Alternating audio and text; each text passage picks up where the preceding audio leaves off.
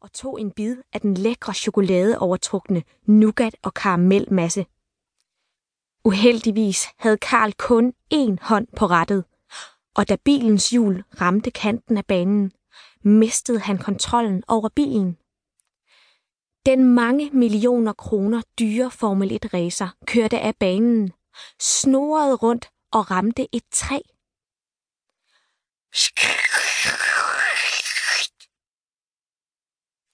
Der skete ikke noget med træet, men bilen blev totalt smadret. Karl klemte sig ud af førersædet.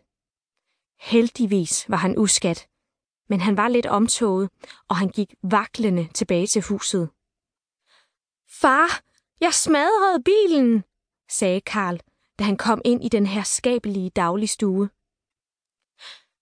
Herr Knold var lille og tyk, ligesom sin søn. Han havde meget mere hår end Karl. Bare ikke på hovedet, som var skaldet og blankt. Karls far sad på en krokodilleskins sofa med plads til hundrede mennesker, og han sad og læste i ekstrabladet. Det skal du ikke tænke på, min dreng, sagde han. Jeg køber bare en ny bil til dig. Karl sank ned på sofaen ved siden af sin far. Åh, for resten! Tillykke med fødselsdagen, Karl! Herr Knold gav sin søn en kuvert uden at slippe siden i pigen med øjnene. Karl åbnede ivrigt kuverten. Hvor mange penge fik han mon i år? Kortet, hvor der stod, tillykke med de 12 år, min dreng, blev hurtigt smidt væk, så Karl kunne se, hvad der stod på checken. Karl kunne knap nok skjule sin skuffelse. 10 millioner kroner, sagde han hånligt. Ikke mere? Hvad er der galt, min dreng? Herr Knold lagde avisen fra sig et øjeblik. Du gav mig 10 millioner kroner sidste år, klynkede Karl, da jeg blev 11. Får jeg ikke mere, når jeg nu bliver 12? Herr Knold stak hånden i lommen på sit skinnende grå designerjakkesæt og tog sit checkhæfte frem. Hans jakkesæt var både gysligt og gysligt dyrt. Det er jeg ked af, min dreng, sagde han. Så siger vi 20 millioner.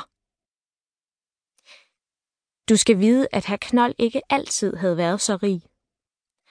For ikke så lang tid siden havde Knold-familien ført et meget beskedent liv. For han var 16 år gammel, havde herr Knold arbejdet i en kæmpemæssig WC-papirfabrik i udkanten af byen. Herr Knolds arbejde på fabrikken var meget kedeligt. Han skulle rulle WC-papiret omkring paprullen. Rulle efter rulle. Dag efter dag. År efter år. Årti efter årti. Det gjorde han om og om igen, indtil han næsten havde mistet alt håb. Han stod hele dagen ved samlebåndet sammen med hundredvis af andre arbejdere, der også kedede sig og gentog den samme åndsbedøvende handling igen og igen.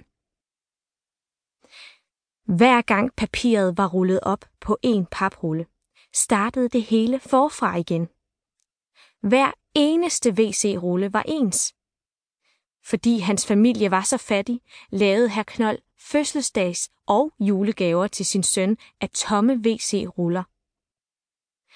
Herr Knold havde aldrig penge nok til at købe det seneste nye legetøj til Karl, så i stedet for lavede han for eksempel en racerbil af WC-ruller eller et fort af WC-ruller med masser af WC-rullesoldater.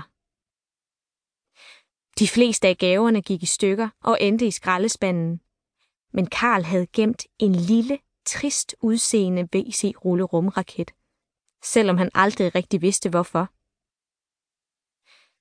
Den eneste fordel ved at arbejde på en fabrik var, at herr Knold havde masser af tid til at dagdrømme.